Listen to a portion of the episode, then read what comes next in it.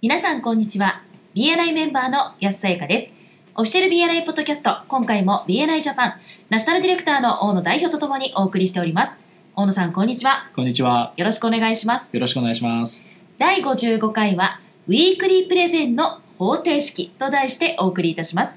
オリエンテーションオーディオの第7章をご参照くださいそれでは大野さんウィークリープレゼンの方程式についてお話をしていただけますでしょうかはい。えー今回はこの第7章ですけれども、成功の方程式シリーズということでお伝えしてきていますけれども、今回は5つ目のウィークリープレゼンについてですね、はいオリエンテーションオーディオではこういうふうに言っていました。チャプターミーティングで自分の商品、サービスについて話す際は、毎週違う話をします。LCD の原則を思い出してください。情報を提供すれば提供するほどあなたがどのような仕事をしているかやどのようにあなたにリファーラルを出したらよいかが伝わりやすくなりますとお伝えしますはいでこの「毎週違う話をします」というふうになってるんですけども実ははここ誤解を招いてしまいそうな部分があるのでえ今回のポッドキャストで詳しくお伝えできればと思っていますはいまずですねウィークリープレゼンを書く前に原稿ですねはい年間の計画を立てていただきたいんですねうーんでいろいろとその伝えたいことはあるとは思うんですけどもはいまずその目標設定ですね例えば商品とかサービスそれとマーケットですねターゲットによってマーケットが変わってくるっていうようなこともありますのではい詳しくは MSP2.0 を受講していただきたいんですけども LCD をですね4つまで決めていただきたいと思ってますはいで次にですねそれぞれの年間の売上目標を設定してほしいんですねはいこれはあのチャプターのリファーラルあるいはその BNI のメンバーでいることによって得られるリファーラルからの売上っていう前提で考えていただければいいですはいでその後にですねそれぞれの割合をですね、えー決めてほしいんですね算数例えば売上目標の数字金額が出ているとその4つのですね LCD ごとに何割とか何パーセントとかっていう数字が出出せると思うんですねはいでそしてその割合をですねえー50週1年間の50週でかけていただいて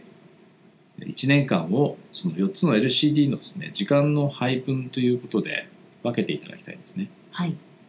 その上で考えなくちゃいけないことは季節性のある何か商品とかサービスがないかどうかもね、そういったものを提供していれば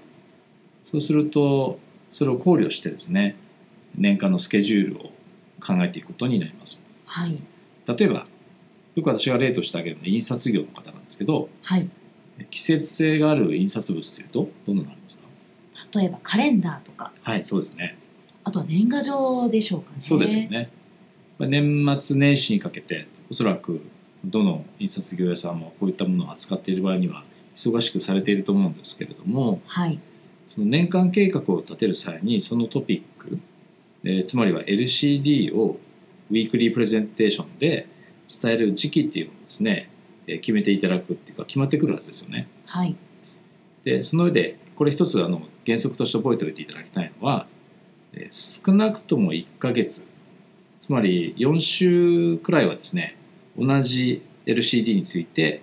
プレゼンテーションを続けてやってほしいんですね。うーんで人ってどうしても話を一度聞いたぐらいでは、まあ、忘れてしまうと思うんです、まあそうですねなので覚えてもらっていざという時に思い出してもらう必要があるのではいえ少なくとも1ヶ月は同じ LCD についてプレゼンテーションしていきますはいただここで気をつけてほしいのはオリエンテーションオーディオでも言ってますけれども毎週同じプレゼンをしろという意味ではないんですねで同じプレゼンテーションを続けていては当然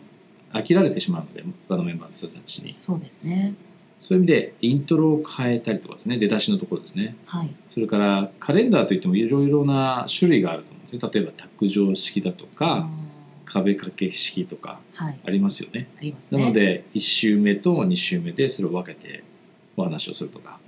いう意味で、えー違う話要は同じトピック LCD について今回では、まあ、これカレンダーの話ですけどもはい同じカレンダーについての話なんですけどもそれはで毎週継続していくんだけども伝え方のプレゼンテーションの中身ですよね、えーは、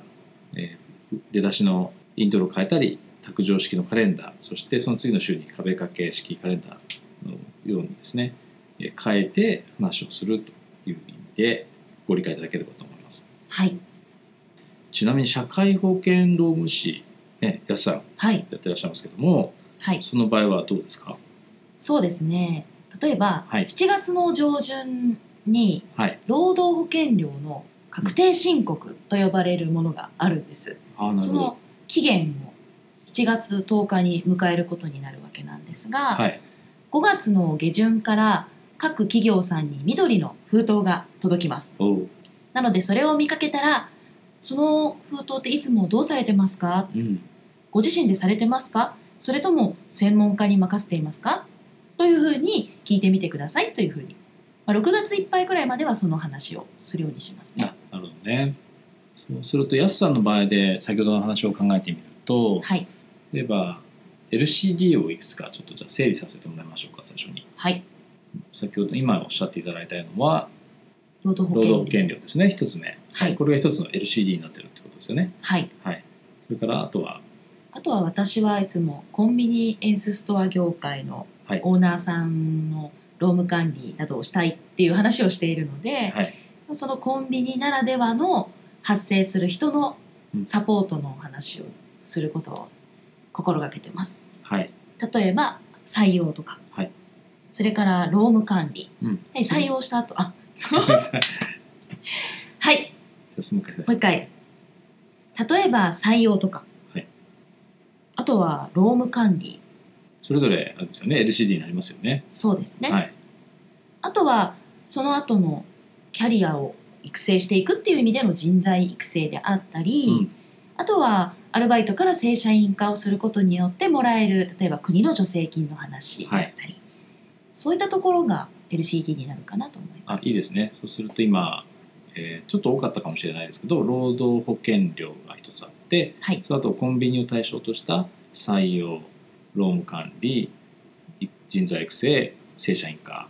の助成金とはい、いうような形になりましたねそうですね。はいそうしましたら今度それぞれですね何ヶ月ずつですね先ほどはあの売上の目標を立ててからっていう話をしましたけどもはい、まあここでは時間がないのではいえ、っと1年間12ヶ月をどういうふうに割り振るか何ヶ月ごと振り分けるかっていうことでやってみましょうかはい。でまず労働保険料というとこれはもう5月の、はい、だいたい中旬ぐらいからはい6月までは、つまりじゃあ2ヶ月っていうことですはよいね、そうですね。いあとのコンビニのオーナーに対するサービスということはどうですかどれぐらいの比率でそうですね。例えば採用ですと、はいちょうど3月で卒業などで人が大きく入れ替わるので、はい1月から2月の2ヶ月間で採用の話ができればいいかなと思います。まあいいですねで採用した